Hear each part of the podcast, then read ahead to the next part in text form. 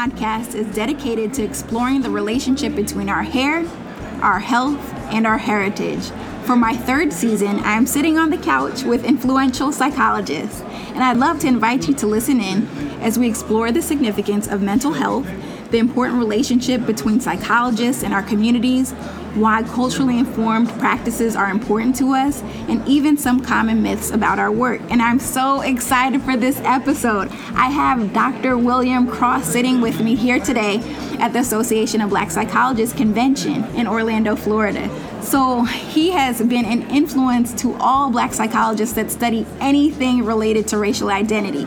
In terms of his nigrescence model that was first published in the 1970s, mm-hmm. um, and he's constantly creating new works and even working on a book right now. So he's constantly producing and influencing the whole field of psychology, not just black psychology. And so I'm so excited. You can probably hear it in my voice how excited I am to have him here today.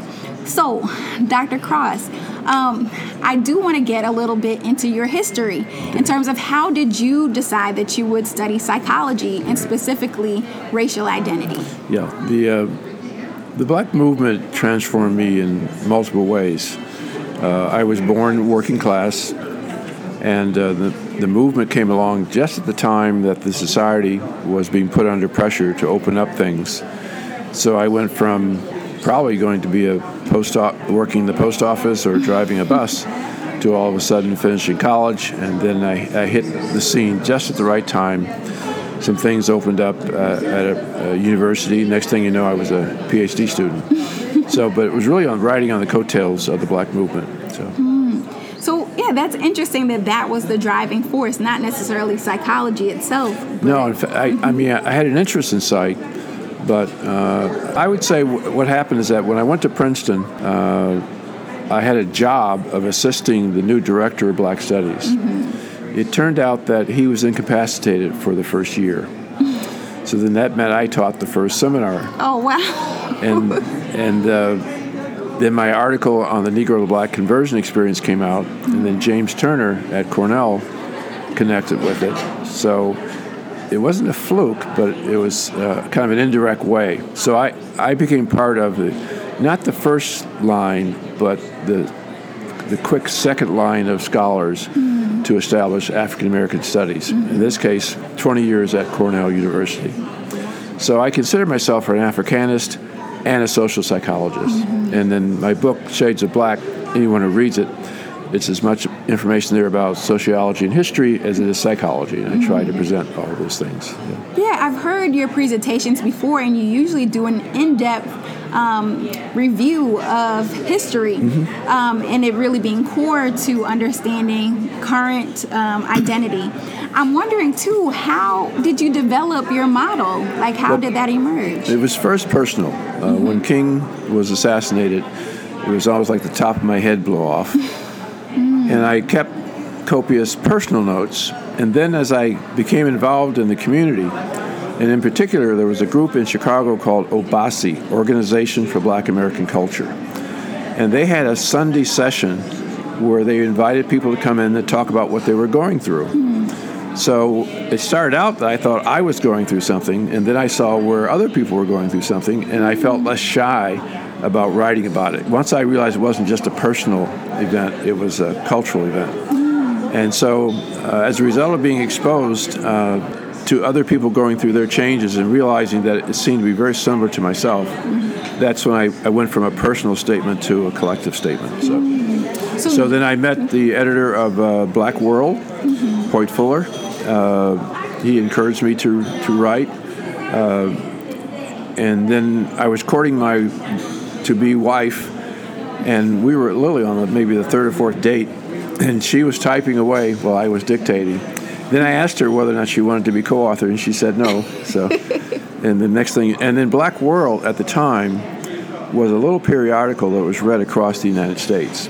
It wasn't the Bible of the black community, but it was it was close to it. Mm. Uh, so it turns out there were three other people who had who had written about the model at this exact same time. But mine got published in a journal that was unique, and several of the other people faded away. Charles Thomas, who was the first black president of ABPsi, he was murdered, and so that cut, cut short his voice. Oh my goodness. And people don't know that he never published his model. Uh, People knew about his model because he talked about it, but he, he never published it.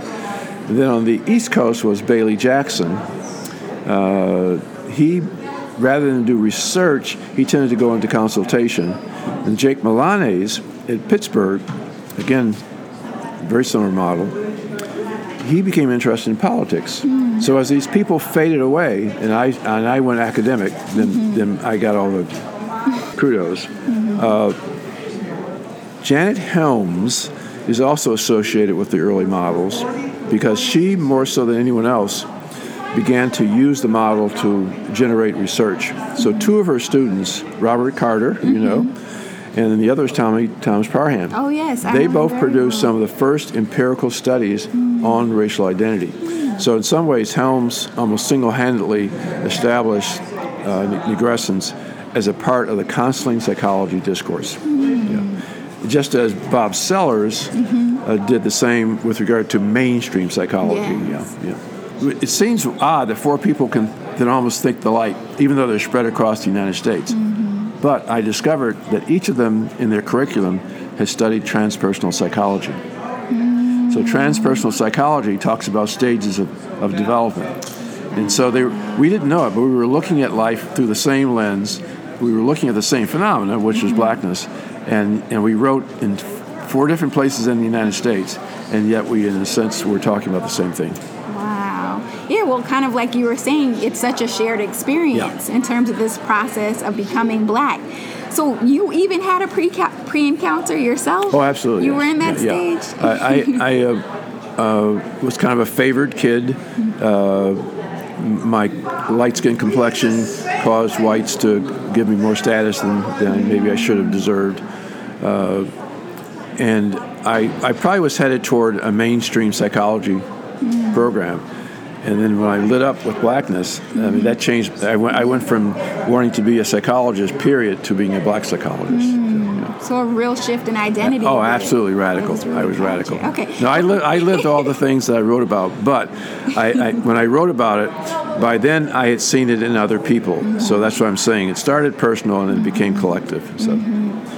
And then how did you develop the CRIS? What did that look the CRIS, I, I ended up at, at Penn State, uh, and Beverly Vandiver, who I hope you interview her sometime, uh, approached me about developing uh, a scale.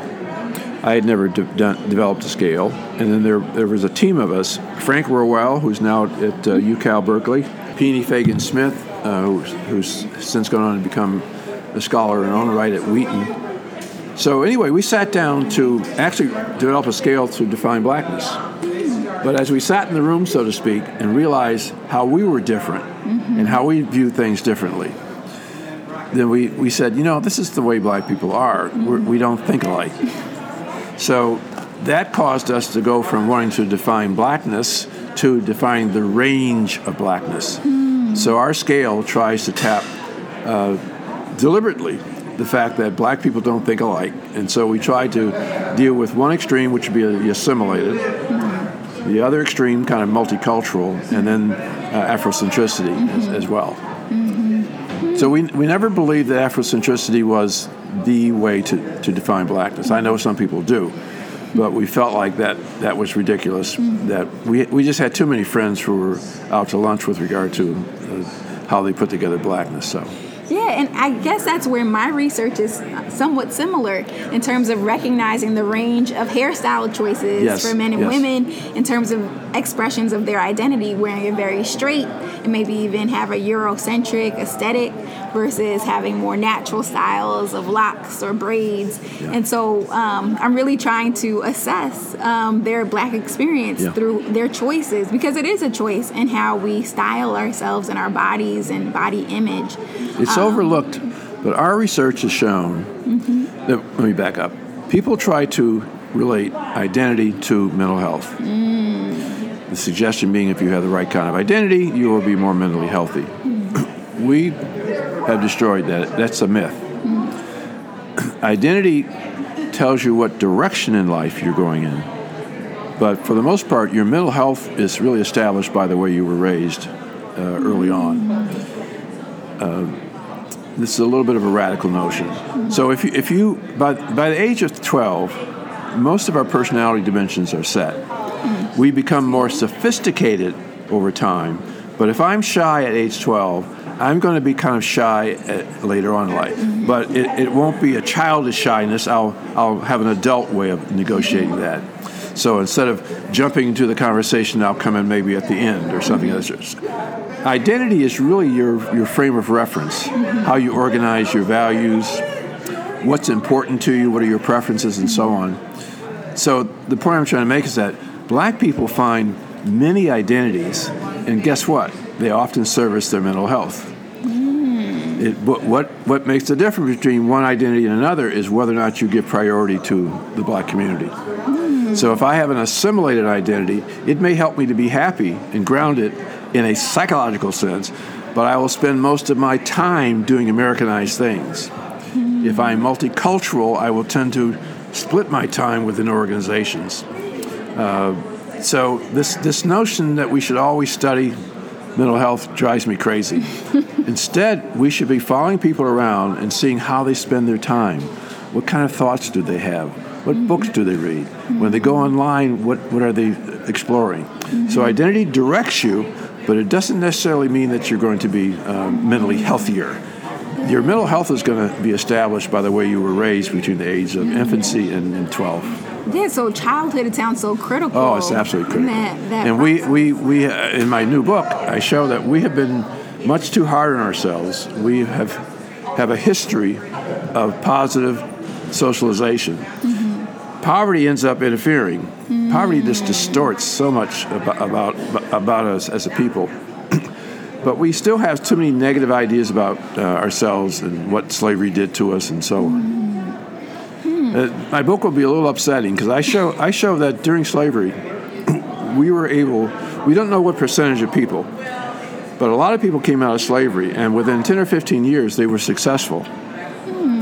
Now, the only freaking way you can explain that is that somehow they were raised correctly while they were slaves. And then, and then those qualities are portable. Mm-hmm. The things that you were using to service the master, so to speak, now you can service yeah. your own agenda. Yeah, so even having a lot of skill sets um, yes. and marketable things, but also I've heard that during enslavement that it was almost more likely that people were raised by their families and even now in terms of negotiating actually being socialized yeah after 1807 mm-hmm. when they passed a law uh, making it illegal to import porters from mm-hmm. africa there were a few ships that continued but for the most part it was illegal uh, the owners referred to it as breeding mm-hmm. we refer to it as birthing mm-hmm. so birthing became the way in which the owner made money but then he wanted to make sure that those children grew up to be relatively strong and psychologically healthy. This is the, this is the, this is the paradox of slavery. Mm-hmm. One human being wants another human being to service them, mm-hmm. but he doesn't want a psychotic. He doesn't want a schizophrenic, right? Mm-hmm. So, within reason, he wants the community to produce a person who's pretty humanized. Yeah. The only thing he wants is that they not be rebellious and not want to kill him. so, mm. and, and, that's not funny, but uh, you get my drift. Yeah. So, we've underestimated the percentage of people who came out of slavery who were ready to go. And that's why you get the black towns, the all black mm-hmm. towns. That's why you get tremendous progress within the first 12 years. Mm-hmm. I think the draconian ways in which whites began to lynch us and so on is a result they were scared at the amount of strength that we were showing in freedom. Wow. Yeah. And this is psychology. Yeah, yes. yes. Psycho- psychology and history coming, to- yes. coming together. So. They mer- definitely merge together. Um, and I've probably gotten off topic. No, this so, is perfect. So bring me perfect. back to. Uh, yeah, and so even thinking about the work that you're continuing to do, and the purpose of this conference is Afrofuturism, yeah. thinking about what's next. How do you envision the next, let's say, 50 years in psychology yeah. and even black psychology? So much of what we're experiencing now it has a socioeconomic base to it. Mm-hmm. So, for example, when the Nigrescence was happening in the 70s, the society could, couldn't run fast enough to keep up with our demands. Mm. And so you all of a sudden we went from being working class to being professors, being art, artists, mm. being coaches, just explosion of opportunity for us as a people. But we didn't know it, but at the same time, there was something called deindustrialization that mm-hmm. was occurring, in which it was shutting down a lot of the factory jobs in the inner cities. Mm. And so it just it just stopped the ability of us to take advantage of, of progress. Uh, and so you go from street life, the hood, and so on. These things happen because of the collapse of the economic base of, of, of blackness in the inner cities, which is still a problem. Yes. Because remember, whites were never slaves, but when deindustrialization hit them 10 years later, guess what? Drug addiction, destru- destruction of family, and so on. So we should have we should have reached a point when the President Trump was going for election where race should have had less weight mm. because the stuff was happening was happening, if you will, mm-hmm. both in the black community. He did a marvelous job. I'm not. I don't. Yeah, he he, ra- he racialized. Yeah. He racialized the pain, so that whites began to think that it was race that was causing their pain rather than the closing of the factories. It's a, it's a, and of course, we get lost in the drift because we still are spatially isolated our it, it almost exaggerated the importance of our spatial isolation. So as long as you have black communities, Latino communities, then the observers would say it's race or it's ethnicity. And when it hit the white community, they couldn't say that, and, and yet it it, has, it hasn't led to uh, the kind of revolution in, in, econ- in economics that we would like. But now, where am I going with this? I think a lot depends on whether or not we're able to provide an economic basis for black families and black people. And if, this, if the larger society can't solve some of these problems, then we're going to do what the Irish did, what Jews did, what the Italians did form gangs, and we have gangsterism, and that becomes the basis of our life. And so many of our guys will end up in prison as, as a result of that. There's, people don't understand, and they should, the kind of kind of behavior that our brothers and sisters were showing in, in street life is the same thing that the Irish, the Italians, and the Jews did in the 30s. When there's not an economic base, you stop being culturally progressive and you tend to live in the here and now, and that often turns on the buck you can make on the street. Wow. So so this is an economic story. It's going to be an economic story. Uh, we are right now split like hell. I mean, uh, you, myself, and others, we're living relatively comfortable. We're not we're not part of the one percenters, but we're not striving. You're not hurting for the last next meal, and yet we have people who are literally hurting for the next meal. And when that happens, when people don't have enough resources, they stop marrying. They don't stop dating. They don't stop having relate. No, seriously, they don't stop having relationships. But then it falls on the woman because the children usually usually stay with the woman. You don't find a split between half the men, half the women. No, no. And so it, ends up being a vicious circle. And then you have people who then come and look at us and they say, "Oh, it's our family." No, no, no, no. If we, as soon as you get opportunities for rea- reasonable levels of employment, guess what? People court and they marry.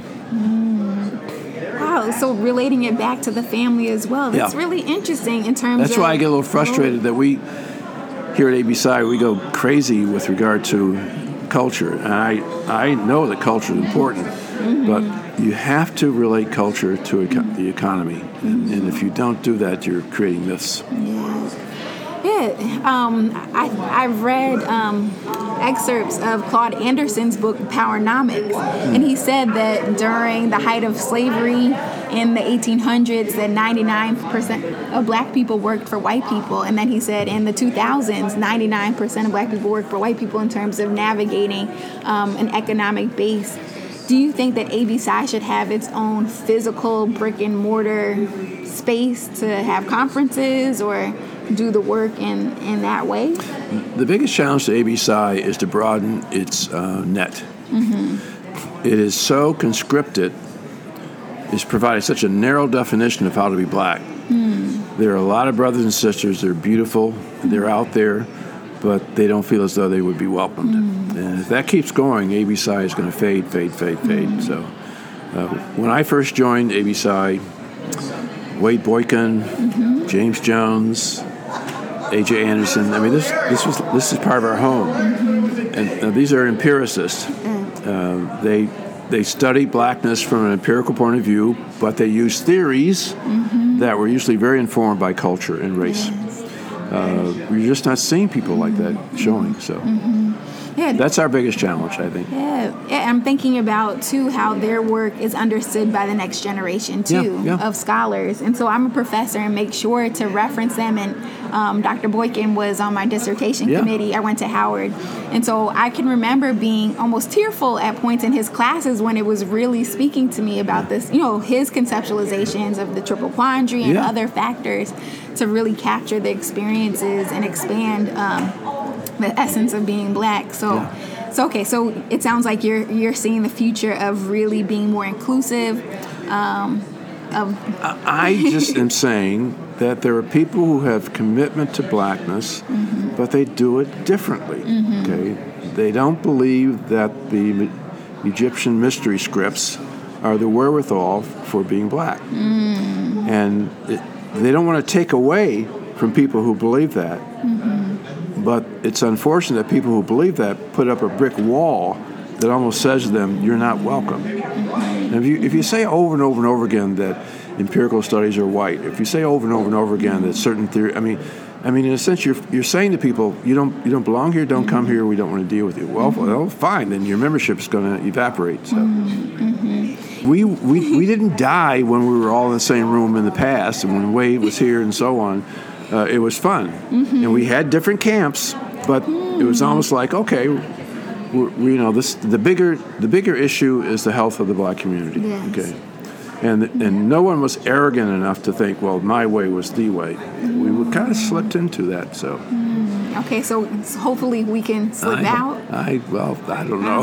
I don't have any answers. You're you asking me. don't know the I'm not going okay. to lie to you. but I don't have the answer. Uh, I do. I do know that uh, I'm not alone. I'm 79, but there are people across the age span, including yourself, where we have a strong commitment to the community. Uh, we believe that the truth can be dug up by research and by study, by case studies, and so on. We think there's a, there's a place for stressing Africanity, but there's, there's also a place for a more multicultural frame.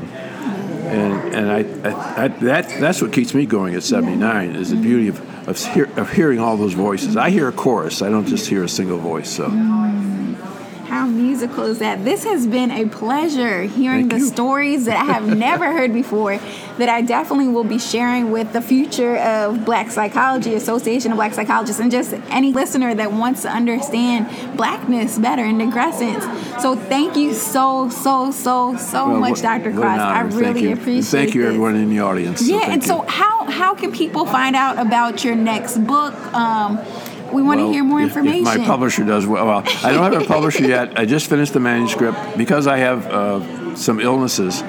I was a little bit of race for time. Uh, none of them are stressing me out, but things can pop up, and I want I wanted to finish the book even before I had a publisher. So I'm going to be going after a publisher in the next month. So. Can, can you tell us what the book is about, or is that going to interfere with the publisher? No, it's, that's, that's going to be another hour or so. I, I, re- I revisit nigrescence. Uh, I talk about double consciousness. Uh, I go back and make statements about slavery. Um, and I go very strongly, uh, I guess you would say the word attack, the deficit perspective. I, I talk about its origins, how it's based on some faulty research, and that we've lost so many years arguing about whether their deficits are real or not. Uh, and I show where those original research was not was not very good in the first place. So, Okay. Yeah. Well, I'm looking forward to reading it. Um, is there a way that people can find out more information about what you're doing? A website? sure. or, My I guess I guess the best thing is uh, my email, which is William dot Cross at D for David, U for University dot edu. Okay. All right. He gave the email contact. Yeah. And so, um, as always, you can follow the latest psychohairapy information through our website, psychohairapy.org, or Instagram handle at psychohairapy. It's in the title of this podcast, so hopefully you can spell it. And of course, if you like this podcast, please consider sharing it to anyone who would be interested in knowing the significance of the history and studies of black identity, racial identity, and even some of the future research as it connects to the past. So, in closing, let's remember that a path to healthy hair is having strong roots. Thank you so much. As I bald at 79.